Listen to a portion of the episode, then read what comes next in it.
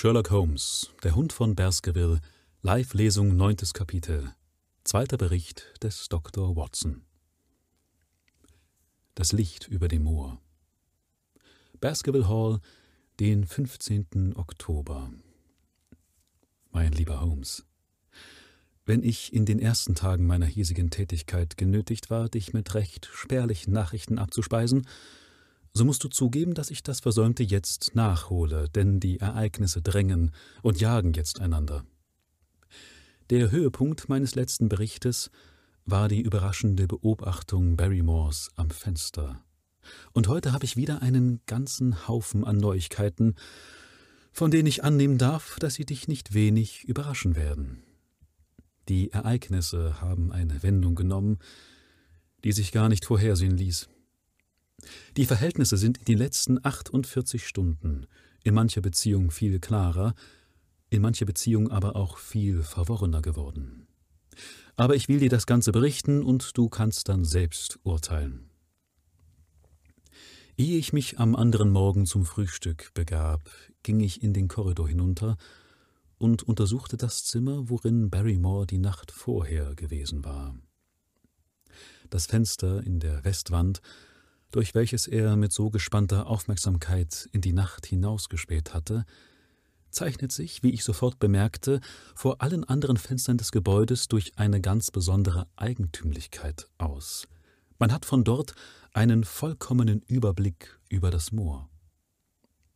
Durch eine Lücke zwischen zwei Bäumen sieht man es ganz nahe und deutlich vor sich liegen, während man von den anderen Fenstern aus nur entfernte Partien des Moors in verschwommenen Umrissen sieht. Da also nur dies eine Fenster die erwähnte Aussicht aufweist, so folgt daraus, dass Barrymore irgendwen oder irgendwas auf dem Moor suchte. Die Nacht war sehr finster. Ich kann mir daher kaum vorstellen, wie er hoffen konnte, jemanden in der Dunkelheit zu sehen. Mir war der Gedanke gekommen, es könnte sich möglicherweise um irgendeine Liebesaffäre handeln, das hätte sein heimliches Umherschleichen und zugleich auch die niedergedrückte Stimmung seiner Frau erklärt. Der Mann ist ein auffallend hübscher Bursche, von dem man sich wohl denken kann, dass er einem Landmädel das Herz zu stehlen vermag.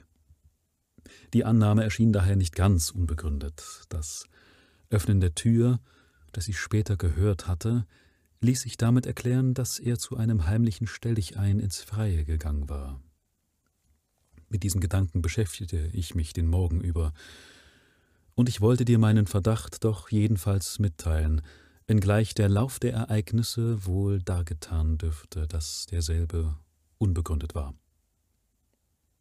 Aber mochte nun Barrymores nächtliches Herumwandern hiermit oder auf eine andere Weise zu erklären sein, ich fühlte, dass die Verantwortlichkeit, das Rätsel so lange für mich allein zu behalten, bis ich selber die Lösung gefunden, zu schwer auf mir lasten würde. Ich suchte also nach dem Frühstück den Baron in seinem Arbeitszimmer auf und teilte ihm alles mit, was ich gesehen hatte. Er war weniger überrascht, als ich erwartet hatte.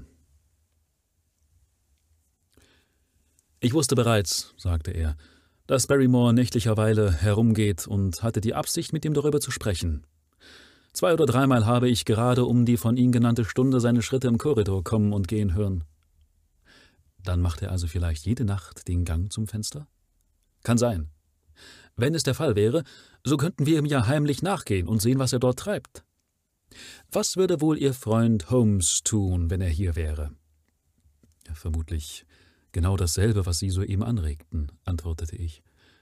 Er würde Barrymore nachgehen und mit eigenen Augen sehen, was er macht. Dann wollen wir zusammengehen.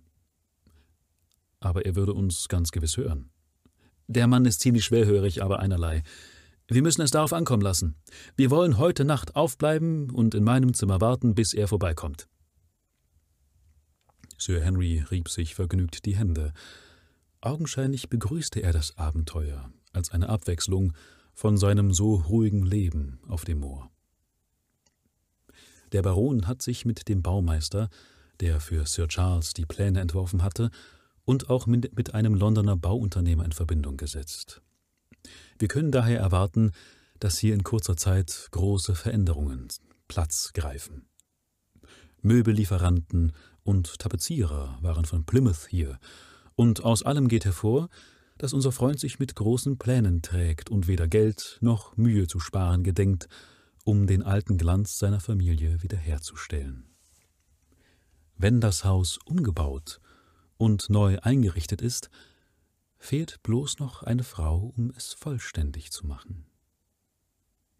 Unter uns gesagt, es geht aus recht deutlichen Anzeichen hervor, dass es darin nicht fehlen wird, wenn nur die Dame will, denn ich habe selten jemand so verliebt gesehen, wie er es in unsere schöne Nachbarin Fräulein Stapleton ist.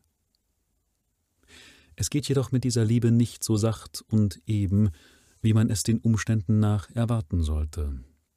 Heute zum Beispiel kam ganz unerwartet etwas in die Quere, was unseren Freund sehr überrascht und geärgert hat. Nach der soeben geschilderten Unterhaltung betreffs Barrymores setzte Sir Henry seinen Hut auf und machte sich zum Ausgehen fertig. Natürlich tat ich dasselbe.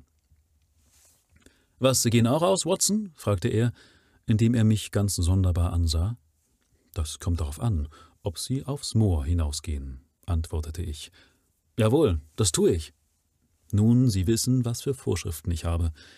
Es tut mir leid, mich aufzudrängen, aber Sie hörten ja selbst, wie ernstlich Holmes darauf bestand, dass ich Ihnen nicht von der Seite gehen und besonders, dass ich Sie nicht allein aufs Moor hinauslassen dürfe. Sir Henry legte mit einem freundlichen Lächeln seine Hand auf meine Schulter und sagte Mein lieber Junge, Holmes hat in aller seiner Weisheit gewisse Dinge nicht vorausgesehen, die sich während meines Aufenthalts hier auf dem Moor zugetragen haben. Sie verstehen mich. Ich bin gewiss, Sie sind der Letzte, der den Spielverderber machen möchte. Ich muss allein gehen. Das brachte mich in eine höchst unangenehme Lage. Ich wusste nicht, was ich sagen oder machen sollte, und bevor ich mit mir selbst im Reinen war, hatte er seinen Stock genommen und war gegangen. Als ich die Angelegenheit aber nochmals überdachte, machte ich mir die bittersten Vorwürfe, dass ich ihn unter welchem Vorwand auch immer aus den Augen gelassen hatte. Ich malte mir aus, mit welchen Gefühlen ich dir vor Augen treten würde, wenn ich bekennen musste, es hätte sich durch meine Vernachlässigung deiner Anweisung irgendein Unglück zugetragen. Ich kann dir sagen, bei dem bloßen Gedanken errötete ich. Dann fiel mir ein, es könnte vielleicht noch nicht zu spät sein, ihn einzuholen. Ich machte mich daher unverzüglich in die Richtung nach Merripit House auf den Weg. So schnell ich laufen konnte, eilte ich die Straße entlang, konnte aber von Sir Henry nichts entdecken, bis ich an die Stelle kam, wo der Fußweg über das Moor abzweigt. In der Befürchtung, ich wäre vielleicht überhaupt auf ganz falschem Weg, erstieg ich einen Hügel, von dem aus ich eine weite Aussicht haben musste. Wirklich sah ich ihn sofort. Er ging ungefähr eine Viertelmeile entfernt auf dem Moorweg, und an seiner Seite befand sich eine Dame, die nur Fraus Fräulein Stapleton sein konnte. Offenbar herrschte bereits ein Einverständnis zwischen ihnen. Sie mussten sich auf Verabredung getroffen haben. In ihr Gespräch vertieft, gingen sie langsam auf dem Fußpfad weiter.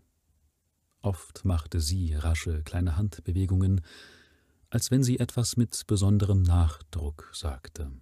Er hingegen hörte ihr mit gespannter Aufmerksamkeit zu und schüttelte ein paar Mal in energischer Verneinung den Kopf. Hinter einem Felsbrocken verborgen beobachtete ich sie mit größter Aufmerksamkeit. Ich war ganz ratlos, was ich tun sollte. Wäre ich ihnen nachgegangen und hätte mich in ihre vertrauliche Unterhaltung eingemischt, so wäre das eine beleidigende Taktlosigkeit gewesen. Dabei aber schrieb mir meine Pflicht klar und deutlich vor, ihn keinen Augenblick aus den Augen zu verlieren. Einen Freund auszuspionieren war eine erbärmliche Aufgabe. Ich fand jedoch keinen anderen Ausweg, als ihn von meinem Hügel aus zu beobachten und ihm dies hinterher einzugestehen und dadurch mein Gewissen zu erleichtern. Wäre er von einer plötzlichen Gefahr bedroht worden, Dann war ich freilich zu weit entfernt, um ihnen von Nutzen sein zu können. Du wirst mir aber gewiss zugeben, dass ich in schwieriger Lage und dass eine andere Handlungsweise für mich nicht möglich war. Unser Freund Sir Henry und die Dame waren stehen geblieben und hatten augenscheinlich über ihrem Gespräch die ganze Außenwelt vergessen. Plötzlich bemerkte ich, dass ich nicht der einzige Zeuge ihrer Zusammenkunft war. Es flatterte irgendetwas Grünes in der Luft, und als ich näher hinsah, bemerkte ich, dass dieses Grüne an einem Stock befestigt war, und dass ein Mann, der sich schnell über den Moorgrund bewegte, diesen Stock trug. Es war Stapleton mit seinem Schmetterlingsnetz. Er war viel näher bei dem Paar als ich und ging scheinbar auf sie zu. In diesem Augenblick zog Sir Henry Fräulein Stapleton an seine Seite. Sein Arm hielt sie umschlungen, aber mir schien, dass sie sich mit abgewandtem Gesicht losmachen wollte. Er bog seinen Kopf zu ihrem hinunter, aber sie hob eine Hand wie zur Abwehr. Im nächsten Augenblick lösten sie sich abrupt voneinander und wirbelten herum. Stapleton war Stapleton. Das ist ein Fehler in der in diesem Text hier. Stapleton war der Störenfried. Er sprang in großen Sätzen auf sie zu, wobei sein Schmetterlingsnetz in lächerlicher Weise hinter ihm in der Luft flatterte. Er gestikulierte heftig, es sah fast so aus, als führte er einen wilden Tanz vor dem Liebespaar auf. Die Bedeutung der ganzen Szene konnte ich mir nicht erklären, aber mir kam es so vor, als ob Stapleton Sir Henry heftige Vorwürfe machte. Dieser gab, wie es schien, Erklärungen ab, und dann wurde auch er ärgerlich, als der andere davon nichts hören wollte. Die Dame stand in stolzem Schweigen dabei. Zuletzt drehte Stapleton sich kurz um und winkte mit gebieterischer Gebärde seiner Schwester. Diese warf noch einen unentschlossenen Blick auf Sir Henry und entfernte sich dann an der Seite ihres Bruders. An den zornigen Gebärden des Naturforschers ließ sich erkennen, dass er auch mit seiner Schwester unzufrieden war. Der Baron sah ihn etwa eine Minute lang nach, dann ging er gesenkten Hauptes langsam den Weg zurück, den er gekommen war. Ein Bild tiefer Niedergeschlagenheit. Die Bedeutung des Vorfalls war, des Vorfalls war mir wie gesagt unklar, aber ich schämte mich aufs tiefste, ohne Wissen meines Freundes einem nicht für Zeugen bestimmten Auftritt beigewohnt zu haben. Ich eilte daher den Hügel hinunter und traf unten mit dem Baron zusammen. Sein Gesicht war vor Ärger gerötet und seine Augenbrauen waren in scharfem Nachdenken zusammengezogen, als wüsste er nicht, welchen Entschluss er fassen sollte. Hallo, Watson, rief er, als er mich bemerkte. Wo kommen Sie denn hergeschneit? Sie sind mir doch nicht etwa trotz alledem nachgegangen. Ich gab ihm eine offene Erklärung, dass es mir unmöglich gewesen wäre, zurückzubleiben, dass ich ihm deshalb gefolgt wäre und den ganzen Vorfall mit angesehen hätte. Zuerst sah er mich mit funkelnden Augen an. Aber meine Freimütigkeit entwaffnete seinen Zorn, und zuletzt brach er in ein allerdings ziemlich trauriges Lachen aus und sagte, man hätte doch denken sollen, dass man mitten in dieser Einöde ungestört seinen Privatangelegenheiten nachgehen könnte. Aber zum Donnerwetter, die ganze Nachbarschaft scheint, sich auf die Beine gemacht zu haben, um sich meine Liebeswerbung anzusehen. Freilich eine recht klägliche Liebeswerbung. Welchen Platz hatten Sie denn, Doktor? Ich war da oben auf dem Hügel. Also Stehplatz ganz hinten. Dafür aber war Ihr Bruder ganz vorn, sozusagen Orchesterfauteuil. Sahen Sie ihn auf uns loskommen? Ja. Machte er je auf Sie den Eindruck, dass er verrückt ist? Ich meine, Ihren Bruder? Das kann ich nicht von ihm sagen. Ich auch nicht. Ich hielt ihn bis heute für vollkommen vernünftig. Aber glauben Sie mir, entweder er, er oder ich gehören in eine Zwangsjacke. Nun, wie steht's mit mir? Sie haben jetzt mehrere Wochen in meiner Gesellschaft gelebt, Watson. Sagen Sie mir frei heraus, ist irgendetwas an mir, das verhindern könnte, für das Weib, das ich liebe, ein guter Gatte zu sein? Also das kann man ganz gewiss nicht behaupten. Gegen meine Stellung in der Welt kann er nichts einzuwenden haben, also muss ich selber ihm nicht recht sein. Was hat er gegen mich? Ich habe, so viel ich weiß, meine Lebtage weder einem Mann noch einer Frau etwas zuleide getan, und dabei will er mich nicht mal an ihre Fingerspitzen anrühren lassen. Sagte er das? Das und noch viel mehr. Wissen Sie, Watson, ich kenne Sie ja erst diese paar Wochen, aber vom ersten Augenblick an fühlte ich, dass sie für mich geschaffen ist. Und auch sie. Sie war glücklich, wenn sie mit mir zusammen war. Darauf will ich schwören. In einem Frauenauge ist ein gewisser Glanz, der deutlicher spricht als Worte. Aber er ließ uns nie ungestört beisammen sein, und heute, zum ersten Mal, ergab sich die Möglichkeit, ein paar Worte mit ihr unter vier Augen zu sprechen. Sie freute sich ebenfalls mit mir zusammenzukommen. Aber als wir uns dann trafen, wollte sie nichts von Liebe hören, geschweige denn selbst davon sprechen. Fortwährend kam sie darauf zurück, dass die Gegend gefahrvoll wäre und dass sie nicht mehr glücklich sein könnte, bevor ich den Ort verlassen hätte. Ich sagte ihr, seit ich sie gesehen, hätte ich's mit der Abreise durchaus nicht eilig, und wenn sie wirklich wünschte, dass ich ginge, so gäbe es kein anderes Mittel, als wenn sie mit mir ginge. Und ich bot ihr in beredten Worten mich als Gatten an, aber bevor sie antworten konnte, da kam ihr Bruder auf uns losgesprungen mit einem Gesicht wie ein Irrsinniger. Er war kreideweiß vor Wut, und seine hellblauen Augen schleuderten Blitze. Was machte ich da mit der Dame? Wie könnte ich's wagen, ihre Aufmerksamkeit zu erweisen, die ihr nicht willkommen wären? Glaubte ich vielleicht, weil ich Baron wäre, könnte ich tun, was mir gefiele? Wäre er nicht ihr Bruder gewesen, so hätte ich wohl die richtige Antwort für ihn gehabt. So begnügte ich mich aber damit, ihm zu sagen, meine Gefühle für seine Schwester wären von der Art, dass ich mich ihrer nicht zu schämen brauchte, und ich hoffte, sie würde mir die Ehre erweisen, meine Frau zu werden. Diese Erklärung hatte aber anscheinend keine Wirkung, da verlor auch ich die Geduld und antwortete ihm hitziger, als ich's wohl eigentlich hätte dürfen, da sie ja neben uns stand. Das Ende vom Liede war, dass er mit ihr fortging, wie sie sahen, und hier stehe ich nun und bin völlig ratlos. Sagen Sie mir doch, um Gottes Willen, Watson, was hat das alles zu bedeuten? Ich versuchte ein paar Erklärungen zu geben, aber ich war in der Tat selber vollkommen verwirrt. Unseres Freundes Adelstitel, sein Vermögen, sein Alter, sein Charakter, seine äußere Erscheinung, dies alles spricht zu seinen Gunsten, und ich weiß nicht, was man überhaupt gegen ihn anführen könnte, abgesehen vielleicht von dem düsteren Verhängnis, das seiner Familie folgt. Dass sein Antrag so schroff zurückgewiesen wird, ohne dass die Dame überhaupt nur um ihre Meinung gefragt wurde, und dass die Dame sich ohne ein Wort des Protestes in diese Lage fügt. Das ist sehr überraschend. Wir wurden indessen der Beschäftigung mit unseren Mutmaßungen bald überhoben, denn der Bruder machte noch am selben Nachmittag einen Besuch auf Baskerville Hall.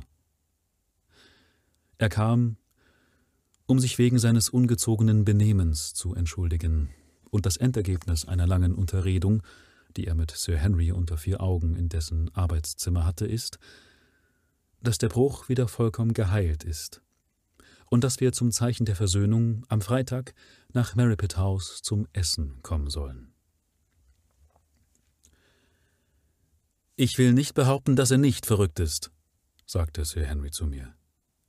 Ich kann den Ausdruck nicht vergessen, der in seinen Augen lag, als er heute früh auf mich losstürzte. Losstürzte aber ich muss zugeben, dass niemand eine bessere Entschuldigung vorbringen konnte, als er es getan hat. Gab er irgendeine Erklärung für sein Benehmen? Er sagte, seine Schwester sah sein, sei sein Ein und alles. Das ist ja auch ganz natürlich, und ich freue mich sogar darüber, dass er ihren Wert zu schätzen weiß. Sie sind immer zusammen gewesen, und er war, wie er sagt, jederzeit ein einsamer Mann, der niemals andere Gesellschaft hatte außer ihr. Der Gedanke, sie verlieren zu müssen, sei für ihn daher geradezu fürchterlich gewesen. Er hätte nichts davon gemerkt, dass sich ein Verhältnis zwischen uns anbahnt, als er es dann aber mit eigenen Augen gesehen hätte und ihm zum Bewusstsein gekommen wäre, dass sie ihm vielleicht genommen würde, da hätte ihm das einen solchen Schlag versetzt, dass er eine Zeit lang nicht gewusst hätte, was er sagte oder tat. Der ganze Vorfall täte ihm außerordentlich leid, und er müsste zugeben, dass es töricht und selbstsüchtig von ihm sei, sich einzubilden, dass er ein schönes Mädchen wie seine Schwester ihr ganzes Leben lang für sich behalten könnte. Wenn sie ihn denn doch verlassen müsste, so wäre es ihm noch lieber, ein Nachbar wie ich bekäme sie, als sonst jemand. Aber jedenfalls aber jedenfalls wäre es ein harter Schlag für ihn und er bedürfe einer gewissen Zeit, um sich damit abzufinden. Er wollte bereits seinerzeit auf jeden Widerstand verzichten, wenn ich dafür verspreche, drei Monate lang die Angelegenheit ruhen zu lassen, um mich damit zu begnügen, während dieser Zeit der Dame meine Freundschaft zu bezeigen und nicht um ihre Liebe zu werben. Das versprach ich ihm, und somit ist die Sache vorläufig erledigt. So ist also eines von unseren Rätseln gelöst. Es bedeutet schon etwas in diesem Morast, in dem wir uns bewegen, wenigstens an einer Stelle auf festen Grund gekommen zu sein. Wir wissen jetzt, warum Stapleton mit so schälen Blicken auf seine Schwester Freier sah, obwohl dieser Freier ein so begehrenswerter Mann ist wie Sir Henry. Und nun komme ich zu dem anderen Faden, den ich aus dem wirren Knäuel freigemacht habe. Zu dem Geheimnis der nächtlichen Seufzer, der Tränenspuren auf Frau Barrymores Gesicht, der verstohlenen Wanderungen des Schlossverwalters zu dem Fenster an der westlichen Seite des Hauses. Wünsche mir Glück, mein lieber Holmes, und sage mir, dass ich dich in meiner Tätigkeit als dein Abgesandter nicht enttäuscht habe, dass dir das Vertrauen, das du mir mit Übertragung dieser Sendung zeigtest, nicht leid tut. Alle diese dunklen Punkte sind durch die Tätigkeit einer einzigen Nacht vollkommen aufgeklärt worden. Ich sagte, durch die Tätigkeit einer einzigen Nacht, aber naja, in Wirklichkeit brauchten wir zwei Nächte dazu, denn in der ersten war unsere Mühe völlig vergeblich. Ich saß mit Sir Henry bis gegen drei Uhr früh in seinem Zimmer auf, aber kein Laut irgendwelcher Art ließ sich vernehmen. Nur die Wanduhr auf dem Treppenflur hörten wir schlagen. Es war eine höchst melancholische Nachtwache, die damit endete, dass wir alle beide in unseren Stühlen einschliefen. Zum Glück waren wir durch unseren Misserfolg nicht entmutigt, sondern wir beschlossen, noch einen Versuch zu machen. Am nächsten Abend schraubten wir wieder unser Lampenlicht niedrig und saßen, Zigaretten rauchend, in lautloser Stille da. Die Stunden schlichen mit unglaublicher Langsamkeit dahin, doch half uns eine Art von geduldiger Neugier darüber hinweg, wie sie wohl der Jäger zu spüren mag, der neben einer Falle, die er ein wildes Tier zu fangen erhofft, auf der Lauer liegt. Es schlug eins, dann zwei, und wir hätten es beinahe zum zweiten Mal am Erfolg zweifelnd aufgegeben, da plötzlich richteten wir uns beide zugleich kerzengerade in unseren Stühlen auf. Alle unsere Sinne waren aufs schärfste angespannt. Wir hörten auf dem Gang das leise, das leise Geräusch von Schritten. Ganz leise. Leise hörten wir den Mann entlang schleichen, bis das Geräusch in der Ferne erstarb. Dann öffnete der Baron vorsichtig die Tür, und wir machten uns zur Verfolgung auf. Unser Mann war bereits bei der Galerie um die Ecke gebogen, und der Korridor lag in tiefer Finsternis da. Leise schlichen wir den Gang entlang zu dem anderen Flügel. Wir erhaschten gerade noch den Anblick der langen, schwarzbärtigen Gestalt, die, vornübergebeugt und auf den Zehenspitzen gehend, den Korridor entlang schlich. Dann trat er in dieselbe Tür ein wie das vorige Mal, und in dem Kerzenlicht zeichnete sich der viereckige Türrahmen mit gelbem Schein auf dem schwarzen Korridor ab. Wir tasteten uns vorsichtig nach jener Stelle hin. Jedes Brett untersuchten wir erst mit dem Fuß, ehe wir wagten, es mit unserem ganzen Gewicht zu belasten. Aus Vorsicht hatten wir auch unsere Stiefel vorher ausgezogen, aber trotzdem ächzten und knarrten die alten Bretter unter unseren Tritten. Zuweilen dachten wir, es wäre unmöglich, dass er unsere Annäherung nicht hört, aber der Mann ist zum Glück wirklich recht schwerhörig, und zudem waren seine Gedanken völlig von seinem Tun in Anspruch genommen.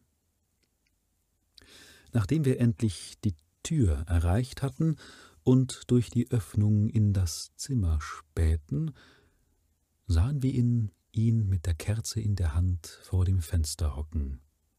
Das blasse Gesicht mit einem Ausdruck gespannter Aufmerksamkeit gegen eine der Scheiben gepresst. Es war genau dieselbe Stellung, in der ich ihn zwei Nächte vorher überrascht hatte.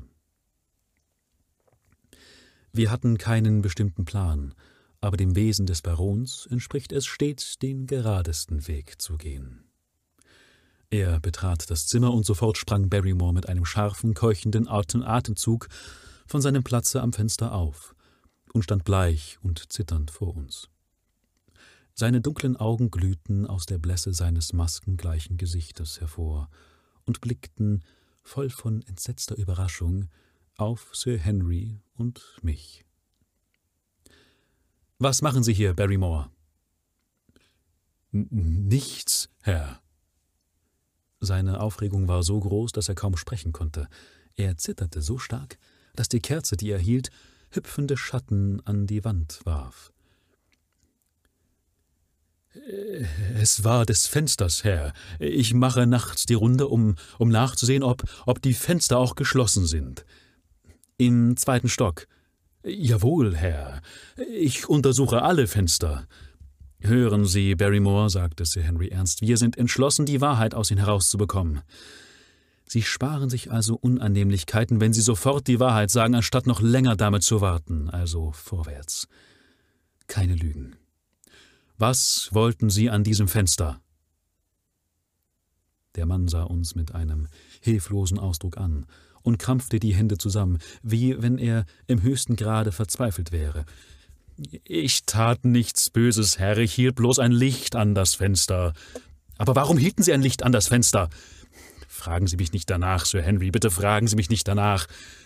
Ich gebe Ihnen mein Wort, Herr, dass es nicht mein Geheimnis ist und dass ich es also nicht sagen kann. Wenn es nur mich selber beträfe, so würde es nicht, so würde ich es nicht vor Ihnen verbergen. Ein plötzlicher Gedanke durchfuhr mich, und ich nahm die Kerze von dem Fensterbrett, worauf der Mann sie gestellt hatte. Er muss die Kerze als ein Zeichen ans Fenster gehalten haben, sagte ich. Wir wollen doch mal sehen, ob nicht irgendeine Antwort darauf gegeben wird. Ich hielt das Licht genau so, wie Barrymore es getan hatte, und spähte in die nächtliche Finsternis hinaus. Nur undeutlich konnte ich die schwarze Masse der Baumwipfel unterscheiden und dahinter die hellere Fläche des Moores, denn der Mond war hinter den Wolken verborgen. Dann auf einmal stieß ich einen triumphierenden Ruf aus, denn ein feines, nadelförmiges Lichtpünktchen durchbrach plötzlich den schwarzen Schleier und glühte, auf demselben Fleck bleibend, in dem dunklen, vom Fenster eingerahmten Viereck. Da ist's, rief ich. Nein, nein, Herr, es ist nichts, wirklich nichts, fiel der Diener ein. Ich versichere Ihnen, Herr. Bewegen Sie Ihr Licht vor dem Fenster hin und her, Watson, rief der Baron. Sehen Sie, das andere bewegt sich ebenfalls. Nun, Sie Schurke, Sie leugnen noch immer, dass es ein Signal ist? Vorwärts heraus mit der Sprache. Wer ist Ihr Mitverschworener da draußen und was für eine Verschwörung ist hier im Gange? Barrymores Gesicht nahm plötzlich einen, Trotz, einen trotzigen Ausdruck an. Er sagte, das ist meine Sache und nicht Ihre. Ich sage nichts. Dann verlassen Sie auf der Stelle meinen Dienst. Sehr wohl, Herr. Wenn es sein muss, so tu ich's. Und mit Schimpf und Schande gehen Sie aus meinem Haus. Zum Donnerwetter, Sie sollen sich doch schämen. Ihre Familie hat mit der meinigen seit einem Jahrhundert unter diesem Dach gewohnt, und hier finde ich Sie in einer lichtscheuen Verschwörung gegen mich verwickelt. Nein, Herr, nein, nichts gegen Sie. Oh, das passiert beim Prima Vista lesen. Nein, Herr, nein, nicht gegen Sie.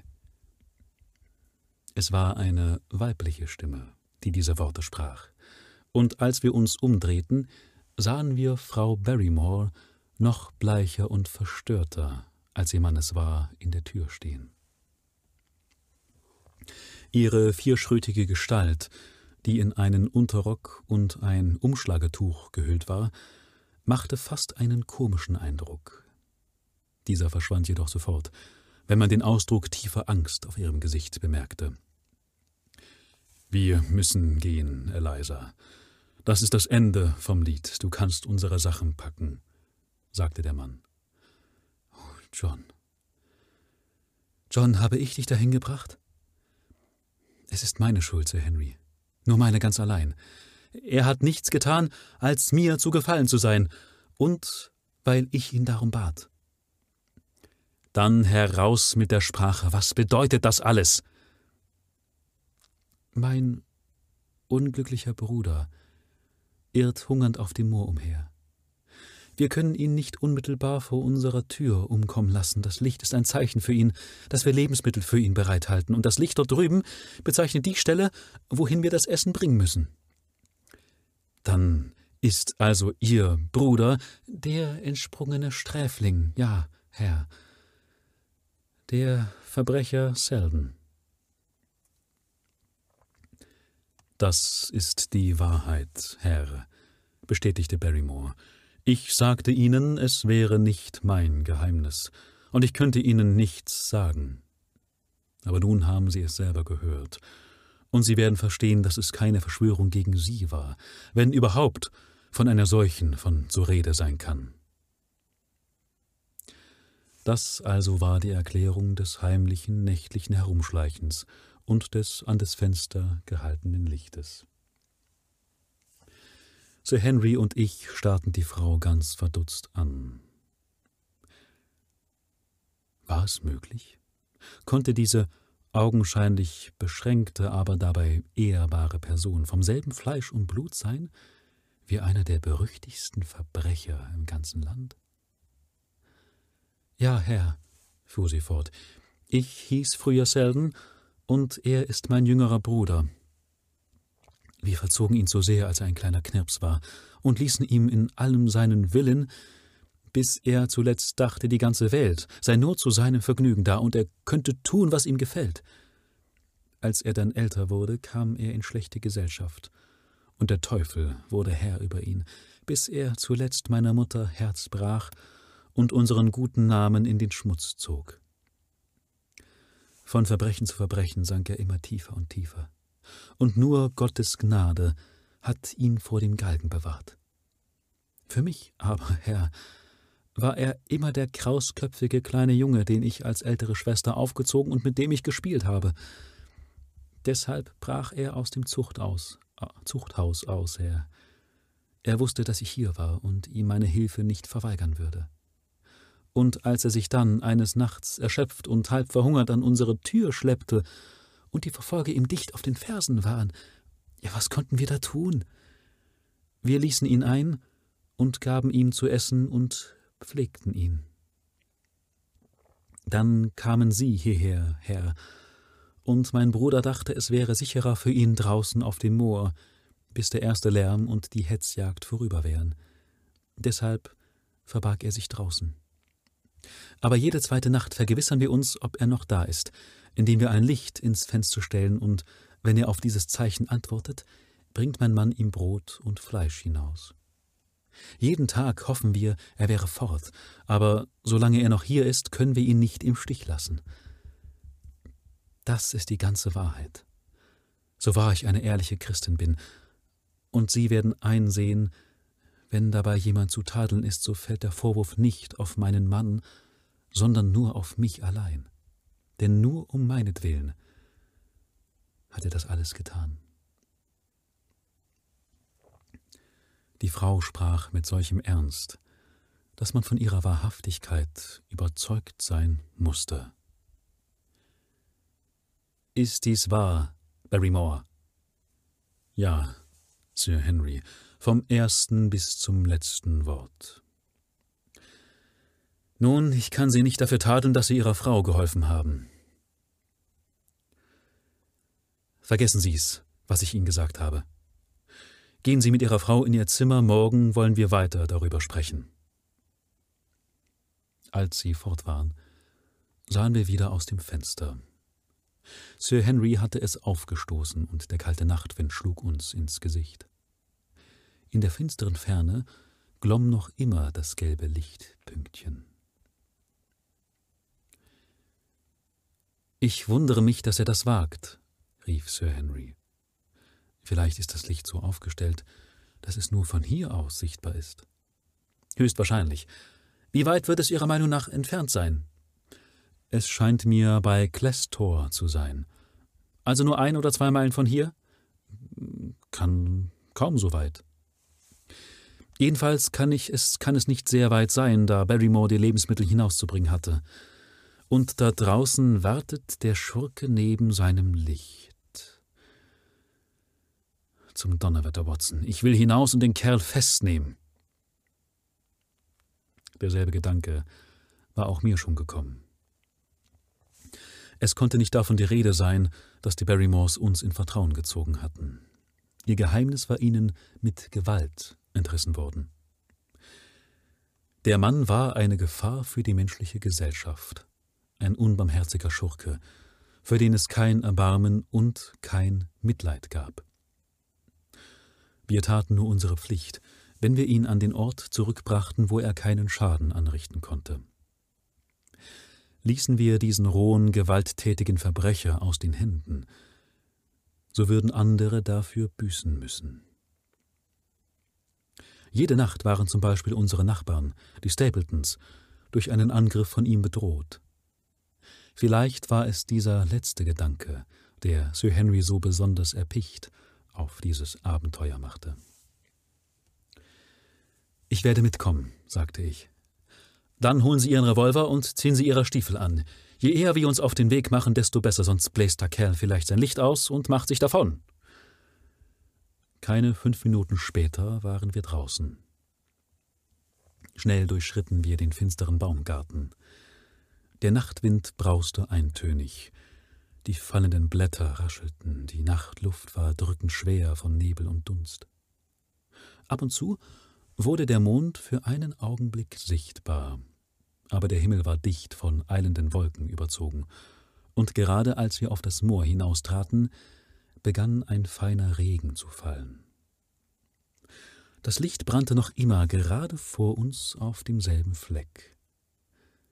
Sind Sie bewaffnet? fragte ich. Ich habe eine Jagdpeitsche. Wir müssen blitzschnell über ihn herfallen, denn er soll ein ganz verzweifelter Geselle sein. Wir werden ihn überraschen und überwältigen, ehe er nur an Widerstand denken kann. Gleichsam als Antwort auf diese Frage, die ich überlesen habe.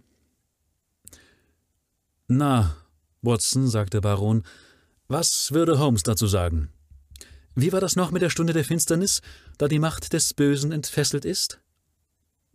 Gleichsam als Antwort auf diese Frage erhob sich plötzlich aus der düsteren weiten Fläche des Moores jener seltsame Schrei, den ich schon einmal am Rande des großen Grimpener Sumpfes vernommen hatte. Der Wind trug ihn durch das nächtliche Schweigen zu uns heran. Ein langes, tiefes Stöhnen, dann ein anschwellendes Heulen und dann das grausige Seufzen, worin es ausklang. Immer und immer wieder erhob sich der Laut, die ganze Luft schien von dem wilden, drohenden, durchdringenden Klang erfüllt zu sein. Der Baron packte mich am Ärmel, und ich sah trotz der Finsternis, dass sein, dass sein Gesicht leichenblass geworden war. Gottes Willen, was ist das, Watson? Ich weiß es nicht. Es ist ein Laut, der dem Moor eigentümlich ist. Ich hörte ihn früher schon einmal. Der Ton verstummte, und tiefstes Schweigen umhüllte uns. Wir lauschten mit Anspannung aller unserer Nerven, aber es kam nichts mehr. Watson, sagte der Baron, es war das Geheul eines Hundes. Mir erstarrte das Blut in den Adern, denn seine Stimme klang ganz gebrochen. Offenbar hatte ihn ein plötzliches Entsetzen gepackt. Wie nennt man diesen Laut? fragte er. Wer? Nun, die Leute hier in der Gegend. Ach, das ist ja unwissendes Volk. Was kümmert es Sie, was die Leute darüber sagen? Sprechen Sie, Watson, was sagen Sie darüber? Ich zauderte, aber ich konnte der Beantwortung der Frage nicht ausweichen. Man sagt, es sei das Geheul des Hundes der Baskervilles. Er stöhnte und schwieg einen Augenblick. Endlich sagte er Ein Hund war es, aber das Geheul schien aus weiter Ferne zu kommen, von dort drüben her, glaube ich. Es lässt sich schwer angeben, woher es kam. Es schwoll an und wurde schwächer mit dem Wind. Liegt nicht in jener Richtung der große Grimpener Sumpf? Ja, dort kam es her. Seien Sie ehrlich, Watson, glauben Sie nicht selber, es war das Geheul eines Bluthundes? Ich bin kein Kind, Sie können ohne Furcht die Wahrheit sagen. Stapleton war bei mir, als ich es das vorige Mal hörte. Er sagte, es könnte möglicherweise der Schrei eines seltenen Vogels sein. Nein, nein, es war ein Hund, mein Gott! Kann denn wirklich etwas Wahres an all diesen Geschichten sein? Ist es, ist es möglich, dass, ich, dass mich wirklich eine so geheime, dunkle Gefahr bedroht? Sie glauben doch nicht daran, Watson, nicht wahr? Nein, nein, und doch, in London konnte man wohl darüber lachen, aber es ist was anderes, hier in der Finsternis auf dem Moor zu stehen und ein solches Geheul zu hören. Und mein Onkel, neben der Stelle, wo er lag, war die Fußspur eines riesigen Hundes. Es passt alles zusammen. Ich denke, ich bin wirklich kein Feigling, Watson, aber bei jenem Ton war es mir, als gefröre das Blut in meinen Adern. Fühlen Sie meine Hand. Sie war so kalt wie ein Stück Marmor. Morgen wird ihn aber wieder ganz anders sein. Ich glaube nicht, dass mir das Geheul je wieder aus dem Kopf geht. Was sollen wir Ihrer Meinung jetzt nach tun? Sollen wir umkehren? Zum Donnerwetter, nein! Wir sind hierher gekommen, um den Kerl zu fangen, und wir werden ihn fangen. Wir sind hinter dem Sträfling her. Und ein Höllenhund ist ohne Zweifel hinter uns her. Vorwärts, wir wollen diese Sache zu Ende führen, und und wenn alle Teufel der Hölle auf das Moor losgelassen wären. Wir tappten langsam in der Finsternis vorwärts. Rings um uns war der schwarze Kranz der zerklüfteten Felsenhügel. Vor uns brannte immer auf demselben Fleck der gelbe Lichtpunkt. Über nichts täuscht man sich so leicht wie über die Entfernung eines Lichtes in stockfinsterer Nacht. Zuweilen sah es aus wie ein Flimmern am fernen Horizont, dann wieder schien es ein paar Ellen vor uns zu sein. Schließlich aber sahen wir, woher der Schein kam, und erkannten zugleich, dass wir ganz dicht dabei waren. Eine tropfende Kerze war in eine Felsenspalte gestellt. Das Gestein schützte die Flamme auf beiden Seiten vor dem Wind und bewirkte zugleich, dass der Lichtschein nur von Baskerville Hall her gesehen werden konnte. Ein Granitblock ermöglichte es uns, ungesehen näher zu kommen. Wir kauerten uns hinter dieser Deckung zusammen und spähten nach dem Signallicht. Einen seltsamen Anblick bot diese einsame Kerze, die hier mitten auf dem Moor brannte. Kein Zeichen des Lebens ringsum, nur diese eine gelbe Flamme und der Widerschein des Lichtes auf dem Fels zu beiden Seiten. Was sollen wir jetzt tun? flüsterte Sir Henry. Hier warten. Er muss in der Nähe seines Lichtes sein. Wir wollen versuchen, ihn zu Gesicht zu bekommen. Ich hatte kaum diese Worte ausgesprochen, als wir ihn beide sahen. Über den Felsen, in der Spalte, worin das Licht brannte, streckte sich ein fahlgelbes Gesicht vor, ein scheußlich, viersches Gesicht, von niedrigen Leidenschaften verzerrt und durchfurcht. Vom Morast besudelt, von zottigem Bart und wirrem Haar umgeben, hätte man es wohl für das Gesicht eines jener vorgeschichtlichen Wilden halten können, die in den Höhlen am Hügelabhang gelebt hatten. Das unter ihm brennende Licht spiegelte sich in seinen kleinen schlauen Augen, die mit wildem Blick sich nach rechts und links durch die Finsternis bohrten, wie die Augen eines listigen Raubtiers, das den Schritt des Jägers gehört hat. Augenscheinlich hatte irgendetwas seinen Verdacht erregt. Vielleicht hatte sonst Barrymore irgendein anderes Zeichen gegeben, das wir nicht kannten. Vielleicht hatte der Mann auch einen Grund anzunehmen, dass nicht alles in Ordnung ist. Die Furcht war deutlich auf seinem Verbrechergesicht zu lesen. Jeden Augenblick konnte er sich mit einem Sprung aus dem Lichtschein entfernen und in der Dunkelheit verschwinden. Ich sprang deshalb auf ihn zu, und Sir Henry folgte meinem Beispiel. Im selben Augenblick schrie der Zuchthäusler uns einen wütenden Fluch entgegen und schleuderte einen großen Stein, der an dem uns bisher zur Deckung dienenden Granitblock in Stücke zerschellte. Als er auf die Füße sprang und sich zur Flucht wandte, konnte ich einen kurzen Blick auf seine kurze, stämmige und kräftige Gestalt werfen. Im selben Augenblick hatten wir das Glück, dass der Mond die Wolken durchbrach. Wir sprangen eiligst auf den Gipfel des Hügels hinauf, und da sahen wir unseren Mann mit großer Schnelligkeit auf der anderen Seite herunterrennen und die Steine, die ihm im Weg waren, mit der Gewandtheit einer Bergziege überspringen. Ein glücklicher Schuss meines Revolvers hätte ihn vielleicht zum Krüppel machen können, aber ich hatte die Waffe nur zu meiner Verteidigung mitgenommen und nicht, um auf einen unbewaffneten und fliehenden Menschen zu schießen. Wir waren beide gute Läufer und beide gesund und kräftig, aber wir fanden bald, dass wir keine Aussicht hatten, ihn einzuholen. Lange sahen wir ihn im Mondschein vor uns herrennen, bis er sich schließlich nur noch wie ein kleiner Punkt zwischen den Granitblöcken am Abhang eines entfernten Hügels in eiligem Lauf hindurchwand. Wir rannten und rannten, bis uns der Atem völlig ausging. Aber der Abstand wurde nur immer größer.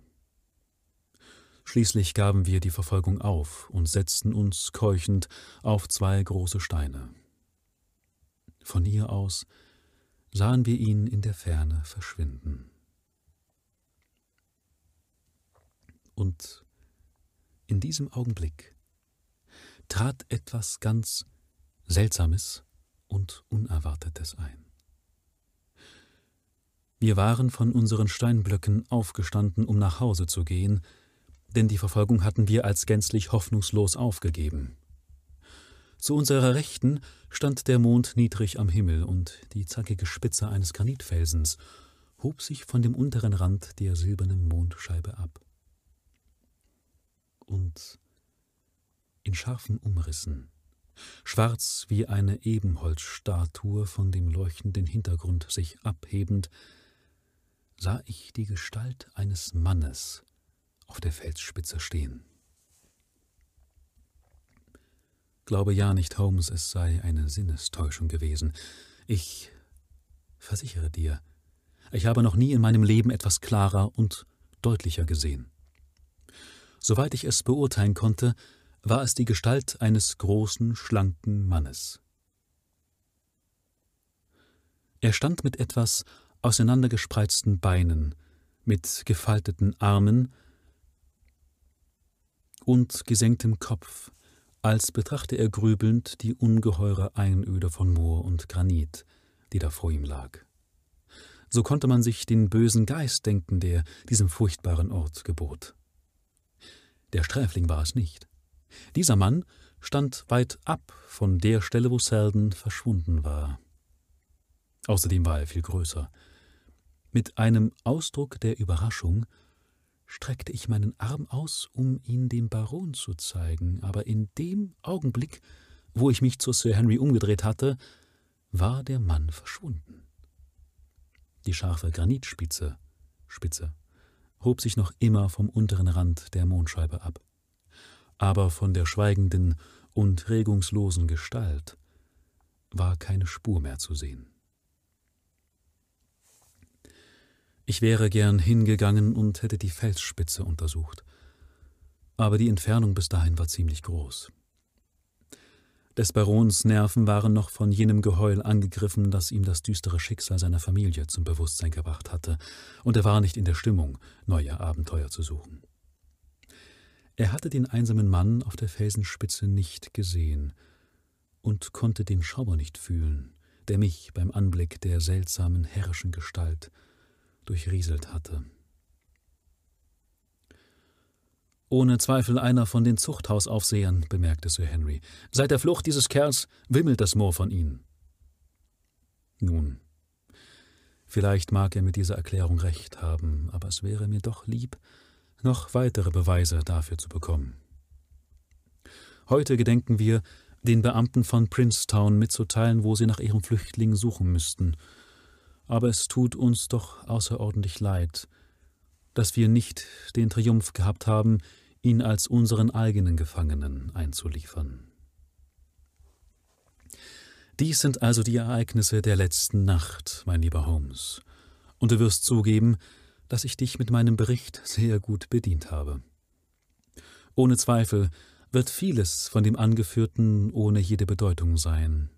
Ich bin aber überzeugt, es ist das Beste, wenn ich dir alle Tatsachen ohne Ausnahme übermittle und dich selber eine Auswahl treffen lasse, um deine Schlüsse zu ziehen. Ganz sicherlich machen wir Fortschritte.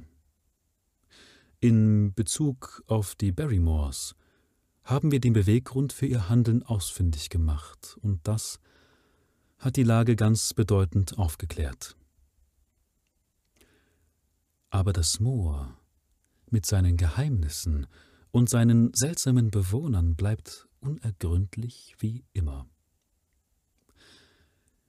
Vielleicht kann ich in meinem nächsten Brief auch diese Dunkelheit ein wenig aufhellen, aber am allerbesten wäre es, du kämst selber zu uns herüber.